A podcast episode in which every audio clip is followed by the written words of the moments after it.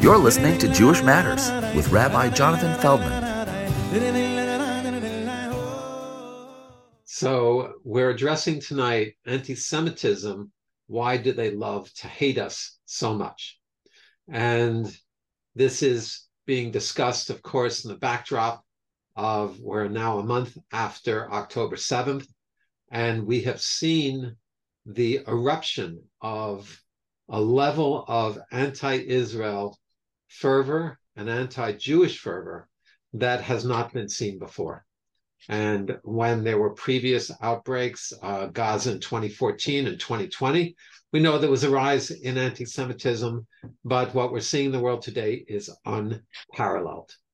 And so the demonstrations of all the major cities in Europe, uh, 100 Columbia professors at Columbia University who signed off that October 7th was justified, and uh, in some cases, just simply all out virulent anti Semitism, hatred of Jews. Gas them again, uh, these kind of things, which are the extreme ones. And most of it, and this is what is so tricky and in some ways so pernicious, most of it is veiled as anti Israelism. And I'm not going to go into a deep discussion about this, but one cannot help feel that the bias, whether it's in the media, whether it's in the general population outside of Israel, that the bias has deeper roots than simply stating people's positions about Israel.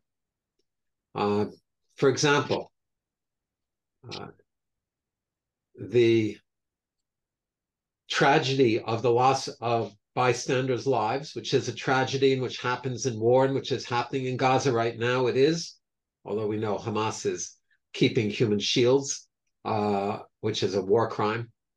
But one cannot help wonder how between 2011 and 2019, in the Syrian civil war, when 380,000 people were killed, half of them civilians at least, 5.6 million refugees, where were the demonstrations all over the capitals of the world?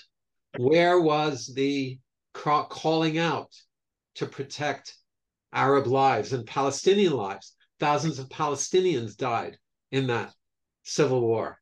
And so one cannot help wonder why there's such a reaction to Israel's justified war, and there was not a reaction then. Or the double standard placed upon Israel that most of the Western countries, when America was fighting ISIS, there were civilian casualties, it was part of war. There was even carpet bombing in, in Afghanistan. And yet, Israel is always held to a double standard. And so one cannot help wonder why there is a double standard and why there's such an outcry for Israel, but not for other loss of life. And so the arrows all point to something about us, to something about the Jews, to something about the fact that is a Jewish nation. And uh, one other note I want to say about anti Semitism. I do not believe in demonstrating against anti Semitism. You can't ask someone to not hate you. You can't demonstrate that they shouldn't hate you. I believe we should be proud Jews. We should support Israel. We should do what we need to do in our Jewish lives. And certainly it's important to make it public because that affects public opinion. And this is also how anti Semitism affects us in Israel. Because if it affects public opinion, then it affects foreign governments' policies, and that will affect Israel when our allies' policies are impacted um, by public opinion. So we do need to raise our public opinion for Israel. We need do need to call out anti-Semitism uh, as a crime, but demonstrating against anti-Semitism, there's to me there seems something off about that. Um, maybe I can't quite put my finger on it, but um, but we do have this enigma of history. And this enigma of history, uh, some people liken it to a virus which morphs into all different forms. Anti Semitism started in the ancient world, in the Egyptian world, in the Greek world. The Greeks said we were lazy because we didn't work on the Shabbat. The Greeks um, made fun of us because of we didn't have such an emphasis on beauty and the aesthetic, and um, and then of course it morphed into uh, the history of Christianity and Islam, the last two thousand years, which we will talk about more in depth, and then modern anti-Semitism with fascism, and whether it's in totalitarianism, the Soviet Union, uh, the Nazi Nazism, and even in China and Japan, where there, there are no Jews, there are phenomena of anti Semitism. So, how do we understand this? How do we understand this enigma? Right? To the progressives, those on the left, we're exploiting capitalists and Jewish money is controlling Congress. To those on the right, we are leftist globalists. We are weak and subhuman, and at the same time, we control the world. So we see that there's something very irrational, very paradoxical. And how do we get it? How do we get a deeper eye into this? How do we start to understand it? So we're going to go through different approaches, different understandings, different manifestations of it. And I don't think they're mutually exclusive. We're not looking for the answer to anti Semitism. Although at the end, uh, we will bring up some points which have much more of a global, uh, universal uh, in, impact or uh, um, implications. So we will talk about that. But, you know, the classic anti Semitism, we don't, certainly I don't realize it being brought up in the United States. Um, I did not feel it much growing up in New York, which New York it might be understandable. So, uh, but what I can say is that my father, who worked in advertising in the 1950s, was not able to get a job as a Jew on Madison Avenue. And that's not so long ago. And um, so just think about that, let alone uh, my mother and grandparents who fled from the Nazis and barely escaped. But um, but even in America, it wasn't so long ago that Jews were excluded from large swaths of professions, uh, access, universities, etc., etc. Okay, so what are the different understandings? What are the different approaches? So we're going to start with understanding anti-Semitism as uh, as being a manifestation of xenophobia. Xenophobia is fear and hatred of the other. And as Jews, we have always traditionally been different. We had different theology, a different religion, uh, different customs, and we often were at counterheads to the prevailing culture. As I mentioned before, for the Greeks, for the Romans, for Christianity, uh, Abraham, Abraham HaIvri, the rabbis say Ivri from, comes from Ever, that he came from the other side of the river. So because we were different, we were often hated. And this is uh, not unusual. Anthropologists point out that the early humanity survived by banding in groups and having loyalty to their group and uh, antagonism to the other, or wariness and uh, needing to protect themselves from the other. So it's quite understandable. However, um, as Hello. as as modern people um, understanding that we need to accept and respect everyone and in judaism in the torah it says be kind to the stranger because you were strangers. That doesn't make it acceptable. And jews have often been as uh, ronnie says points out here the scapegoat right? We were the other that then got blamed. Blamed for what? Blamed for everything um, you know, uh, often the way to galvanize your people is to react against a common enemy. And by the way, we see this in Israel today, unfortunately. that all the disunity melted away the minute we were attacked. So often it's convenient to find uh, someone who is a threat to you, someone who's a danger to you. And so more often than not, it would be some the ones that you see that are around you. We also forget that in medieval Europe and uh, much of Arabia or Islam, we were the only other religion. So that also put the focus on a put the lens on Jews, and um, and also we know that Jews were often the the target of conspiracy theories, right? So with the xenophobia, with the danger comes uh, a mythical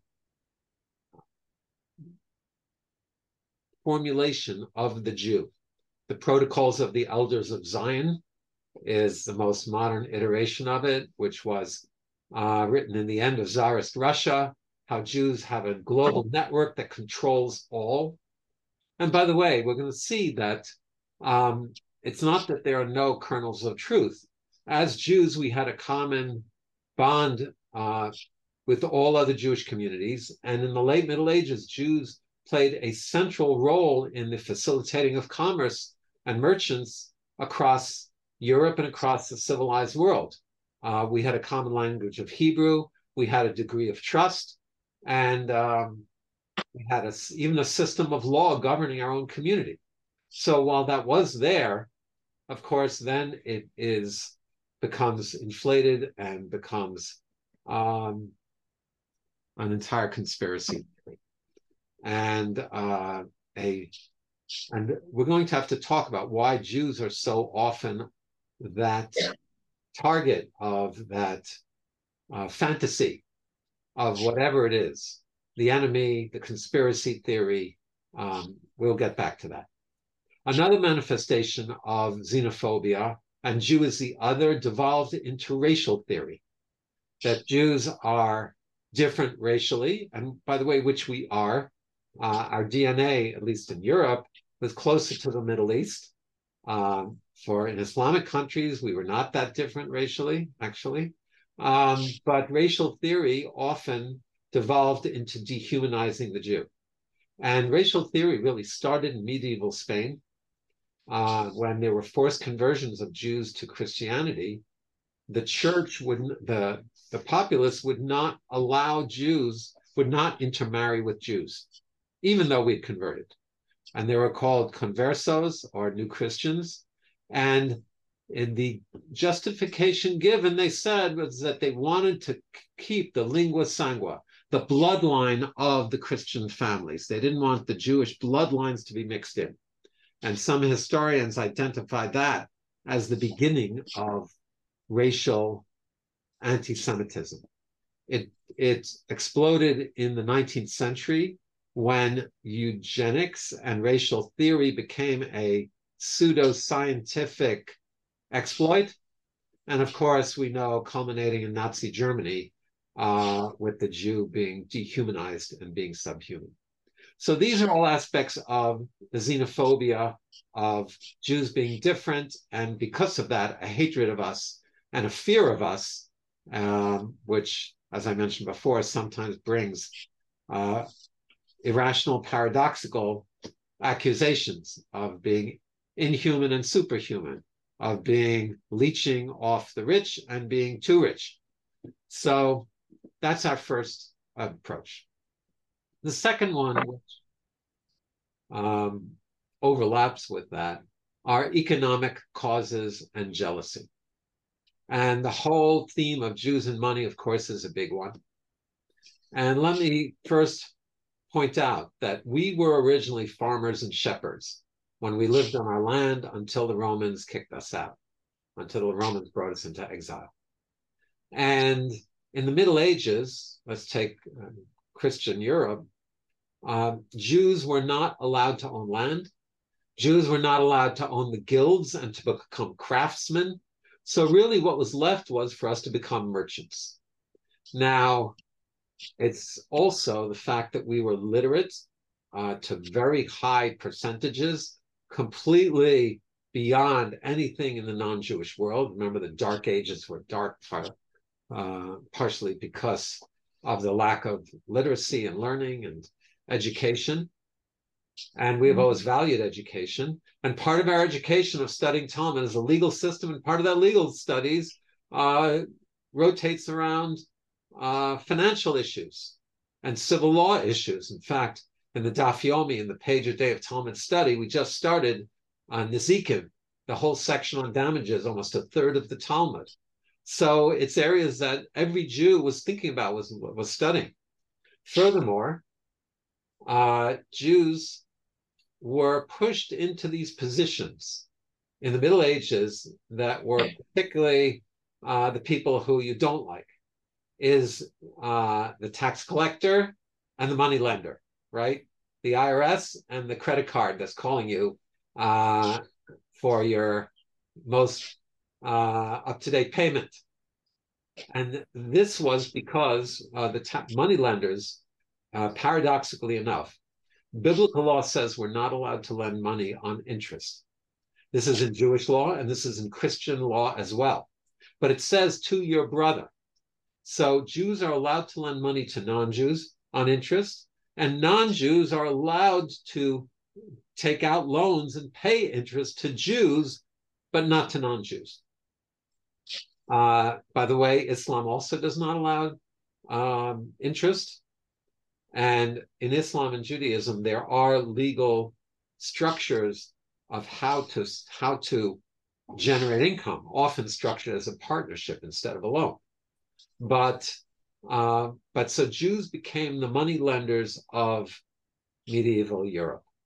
And as I said before, there's no no one you don't you you you love to hate more than your money lender, uh, who's calling you to get his payments.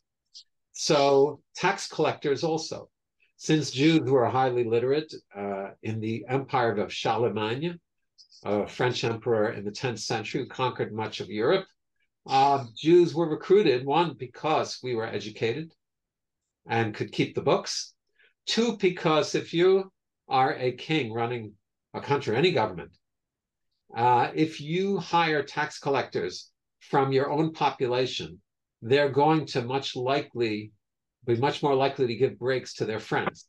You bring in someone from the outside, and you have much better chance of someone sticking to the letter of the law. So we were thrust into these positions and uh, did not help um, our popularity. And um, where exactly the stereotype of the cheap Jew comes from, uh, I mm-hmm. can't say exactly. Um, you know, uh, when we were talking before, Jews as leftists, Jews as globalists, Jews as uh, capitalists. Every group is going to have every orientation, right? I don't know if we can say that Jews are more oriented one way or another. And every people will have peoples who are frugal. And maybe because we are always so destitute, uh, we have to make sure that we, we didn't waste money. So whatever it is, we know the, the stereotype and to the point of uh, Merchant of Venice, Shylock being the main character around Shakespeare's play, painting him as this um, uh, greedy businessman who wants his pound of flesh. So that's Jews and money um, and the economic factors which lent themselves to anti Semitism. And here comes another factor, which is also jealousy. Because we are often successful, and that's for another discussion. Is it because of our tradition of education? Is it because of our uh, strong family structure? However, you want to view it. Is it because of our non fatalistic outlook on the world? However, you want to view it. Uh, Jews often rise up to the higher echelons of a society in terms of wealth. And uh, let's take, for example, nine, uh, 19th century Germany.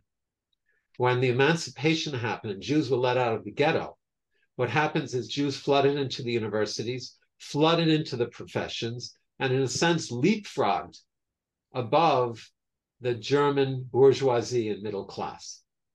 And so here were your Germans who uh, saw these Jews who had been hated, who had been kept in a ghetto, who had been persecuted for a thousand years. And all of a sudden, they're their lawyers, doctors, financiers.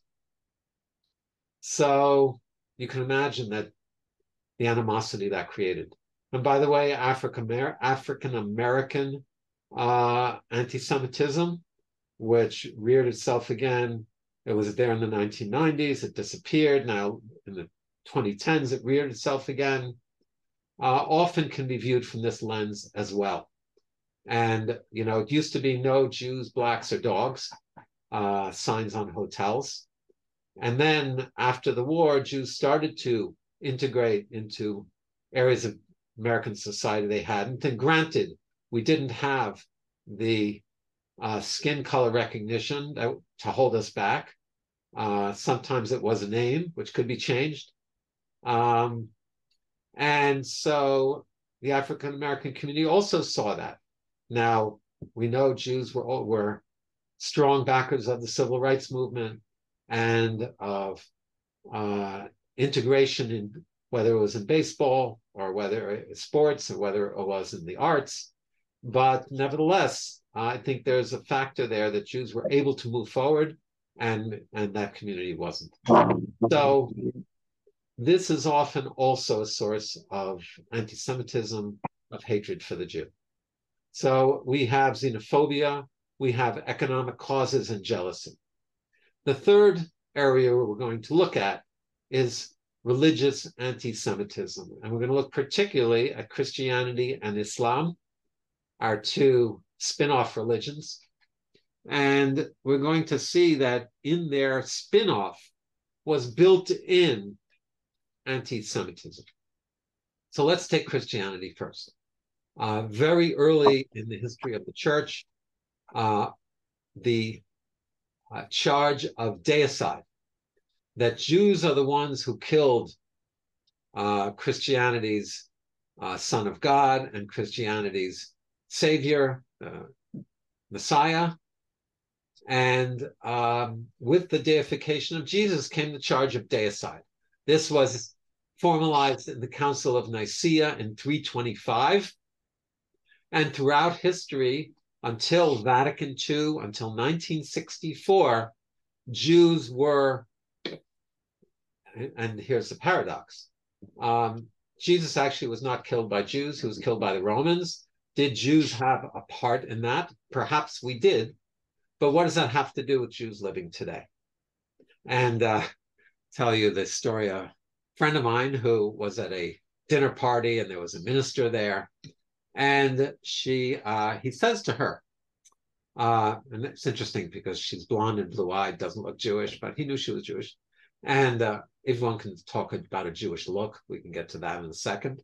Uh, there is not a Jewish look. If you live in Israel, Jews are white, brown, black, uh, and every color. But um, but he said to her, "How do you feel about the fact that you killed our Lord, J.C.?" And she, who was very good on her feet, I don't come back with quibs like this. She said, "Yeah, maybe it's a shame that there was a Jew who died 2,000 years ago. How do you feel about the church being responsible for the death of tens of millions of Jews? And of course, he had no answer to that. So, in addition to the deicide charge, was the um, theology of what's called replacement theology. Augustine, one of the early church fathers, framed it this way. You see, Christianity was supposed to be the new covenant. They the Catholic Church believes in the Old Testament, but they believe that it was superseded because in Jeremiah it talks about a new covenant. So they believe they are in the new covenant. If they are the new and improved product, why don't all the old customers flock to them if it's new and improved? So at the beginning they thought we would, and we didn't.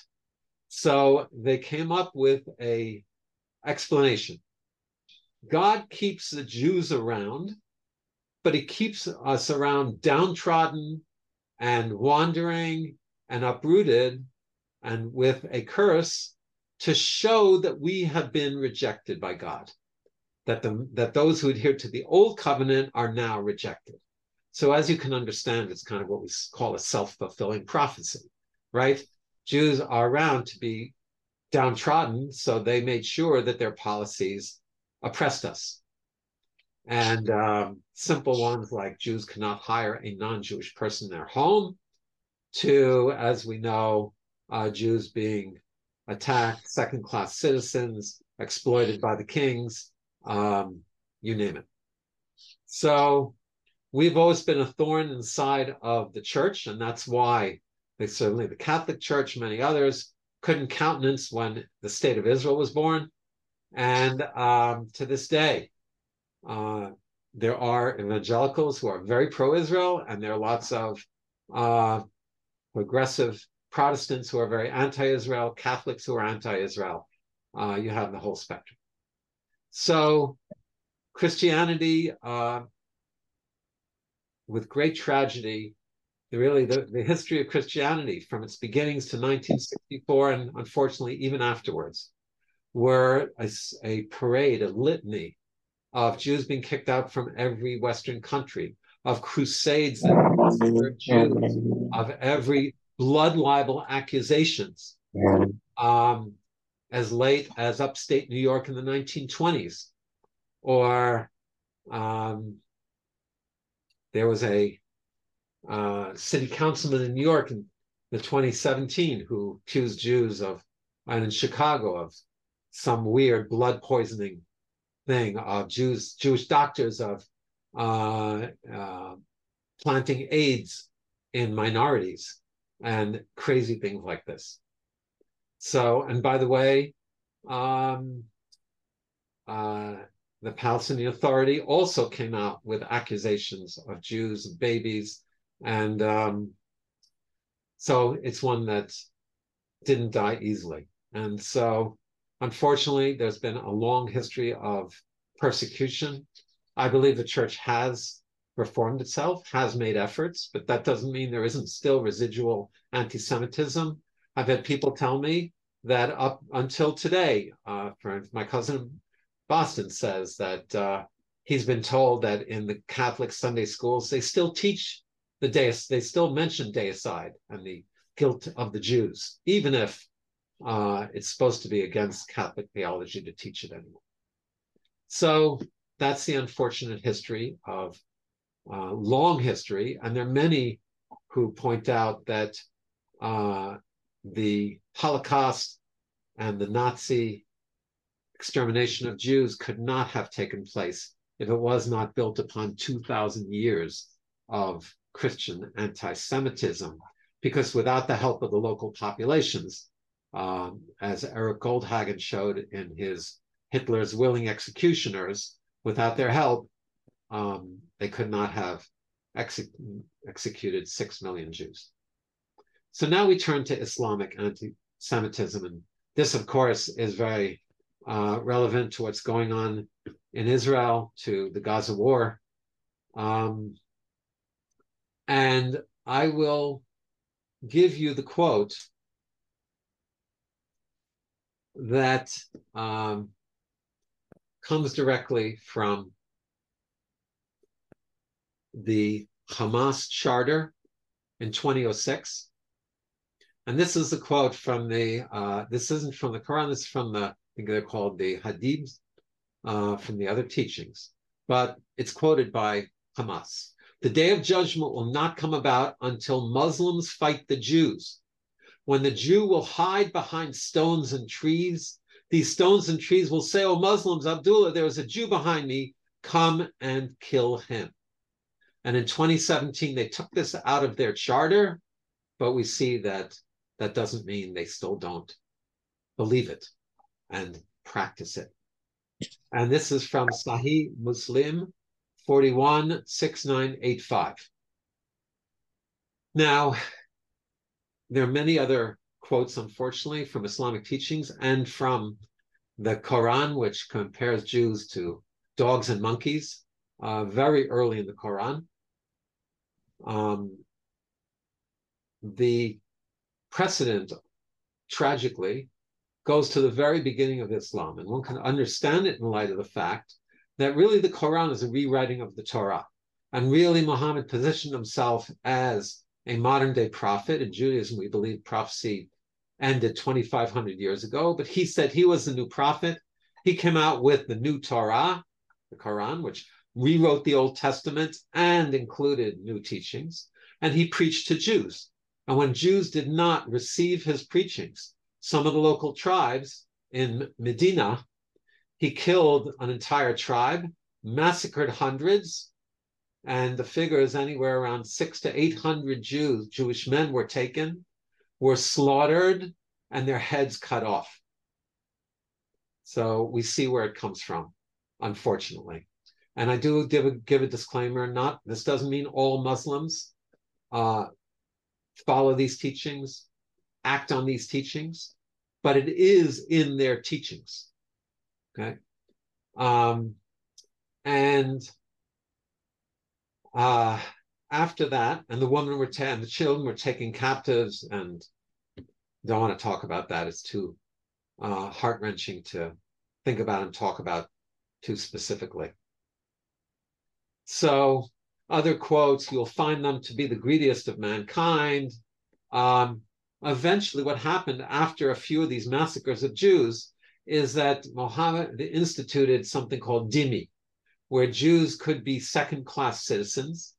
They would have to pay a special tax. In many countries, they would, if a Jew was walking down the sidewalk and there was a Muslim, they would have to walk into the gutter. Uh, Jews could not have to dress differently. And there was an institutionalization of Jews becoming second class citizens. So the anti Semitism, Islam, and Christianity was a source of persecution for Jews. Unless we think now, maybe it was a little better at times in Muslim countries, but even in the golden age of Spain, from about the year uh, 1000 to 1300, uh, in Granada, when Shmuel Hanagid, who uh, was the finance minister and the general of the city state, died, there were riots and Jews were killed. In Toledo, at the height of the golden age of Spain, there were riots and Jews were massacred. So even in the in the positive, more tolerant times, the best of times was not great. Okay, the next category. So we've had xenophobia, we've had uh, Jews' economic causes for anti-Semitism, we've had theological causes for anti-Semitism. Um, and here I will give you the um, handouts so you can look at them, at these categories here. So the next category that we're going to look at is Jewish exceptionalism. And this is much more complicated and much trickier. Um, if you look in the Torah, before the people received the Torah at Mount Sinai, before the Jewish people received the Torah, God said, if you will follow my Torah and take this special path and enter this covenant, then you will be a special people. And that specialness was a special role to be a kingdom of God representatives. I don't like to use the word priests, the word is Kohanim, and a holy nation. Our role was to bring godliness to the world. It doesn't mean we believe we are inherently better. It means we believe we have a unique mission. We believe we have a Torah which can elevate us if we live it properly. But it could be that given the responsibility we have with the Torah, we don't know whether we live up to that more than a non Jewish person who doesn't have that responsibility. So it's not a question of who's better, but it's a question of our belief in our special role. But that's often been misinterpreted as thinking we're better. But this now leads us into the next uh, part of this theme, which is that because we carried this message and because we aspire to this, often we were hated for it. And Hitler in Mein Kampf, may his name be blotted out, uh, said that the Jew has brought the world two scourges. We brought the world circumcision, and we brought the world a conscience. And what he was really saying is really that he hated us because we brought a moral message that the every human being is created in the image of God, that life is sacred,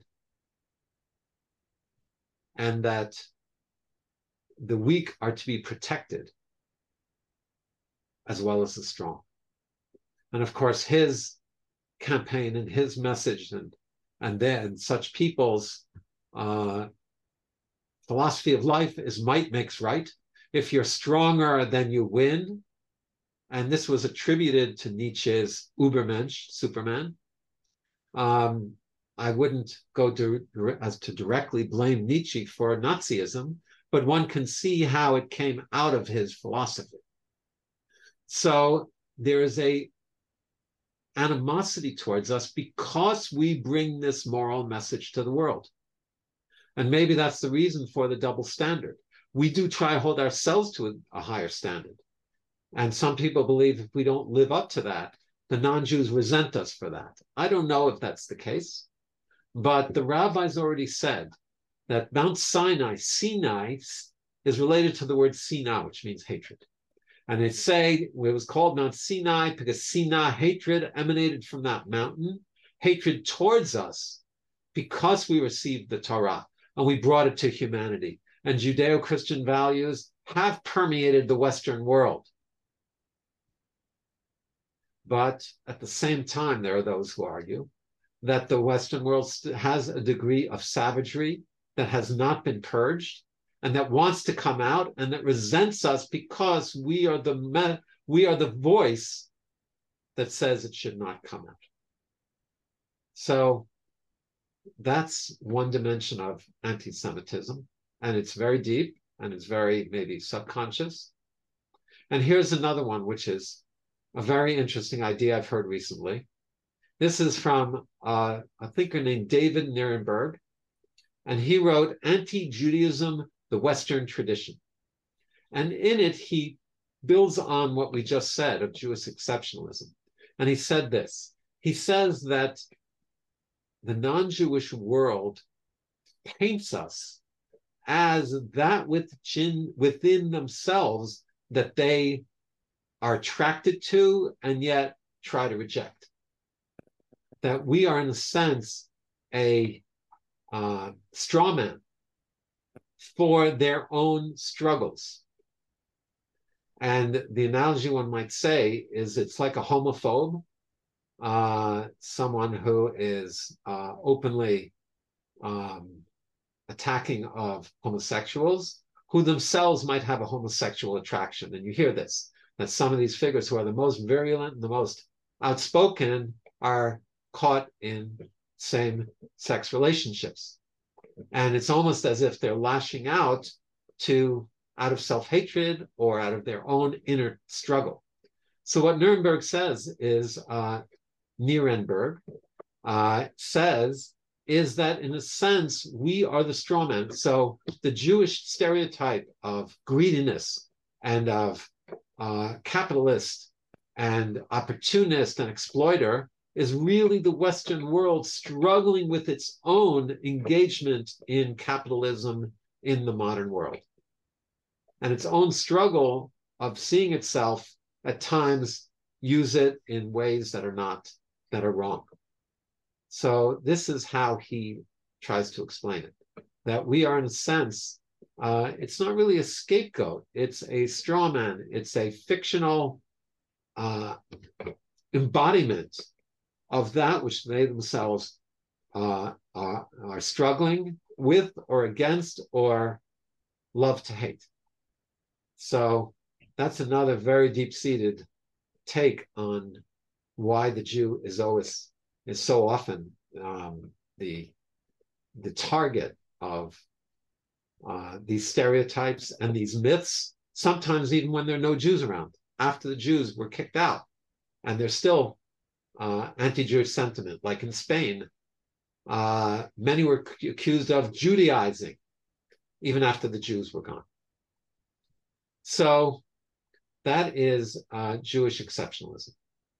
And the last category we're going to talk about is how do we understand anti Semitism from a Jewish theology point of view? And in the Torah itself, it talks about anti Semitism. It talks about in the end of Deuteronomy all the terrible things that are going to happen to us. It also tells us that there is a principle that Esau hates Jacob. And Esau was viewed as the uh, the um, embodiment of the non-Jew or the cousin, the brother, the cousin of Christ later later period of Christianity. And Esau hated his brother Jacob because he superseded him, because he was more fitting to carry on the family mission. And so the rabbis say that in the Haggadah, every Passover, we say in every generation they've risen up to destroy us, but God will save us from their hand. And sure enough, the most persecuted people is also the people that has lasted the longest. Isn't that a paradox? And so within this, we see God's hidden face. We see a paradox of being God's special people, at the same time being the most oppressed people.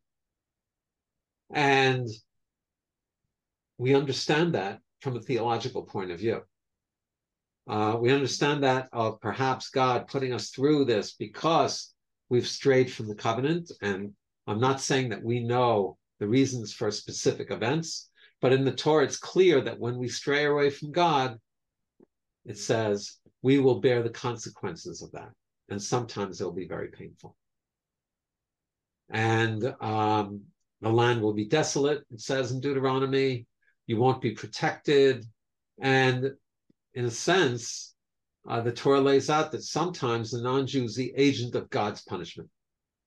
And it doesn't mean that that exempts them, but we do understand it. And the Jews' reaction to tragedy to suffering is tshuva, is to ask uh, ourselves, how can I come closer to God? And uh, how can this be an impetus towards me reconnecting with my creator? And so there is an internal Jewish theology to anti Semitism, but once again, that does not excuse the anti Semite. And I'd like to conclude with a statement of Sinclair Lewis. Sinclair Lewis was the voice of the social conscience of the 19th century. He wrote, spoke out against the, uh, the urban ghettos, the exploitation of children and workers. And he said this He said, There's no greater compliment to the Jews than the fact that the degree of their unpopularity is always the measure of the cruelty of the regime under which they live. So, in other words, we are the canary in the mine. We're the ones that shows the true nature of a society because the worst of the society comes out against us. And he said that is a compliment, perhaps because he's thinking once again about the idea that we represent goodness and that we, uh, in a sense, try to stand above it. So, in this long history of uh, Jewish persecution, what we can say is that today we have our own country to defend ourselves, which hasn't happened for the last over 2,000 years. And so, friends, it's not a question of uh, demonstrating against anti Semitism. It's a question of standing up for being Jewish, of defending ourselves, of feeling proud, but also understanding where it came from can help us to deal with this phenomenon and to protect ourselves against it. So we have the xenophobia, we have the economic causes, we have religious anti Semitism, we have Jewish exceptionalism, which is resented or sometimes turned back against us or sometimes projected onto us. And we have our internal understanding of the theology of anti Semitism. But whatever way you try to understand it, we see from how irrational it is that something very deep seated that is not easily explained.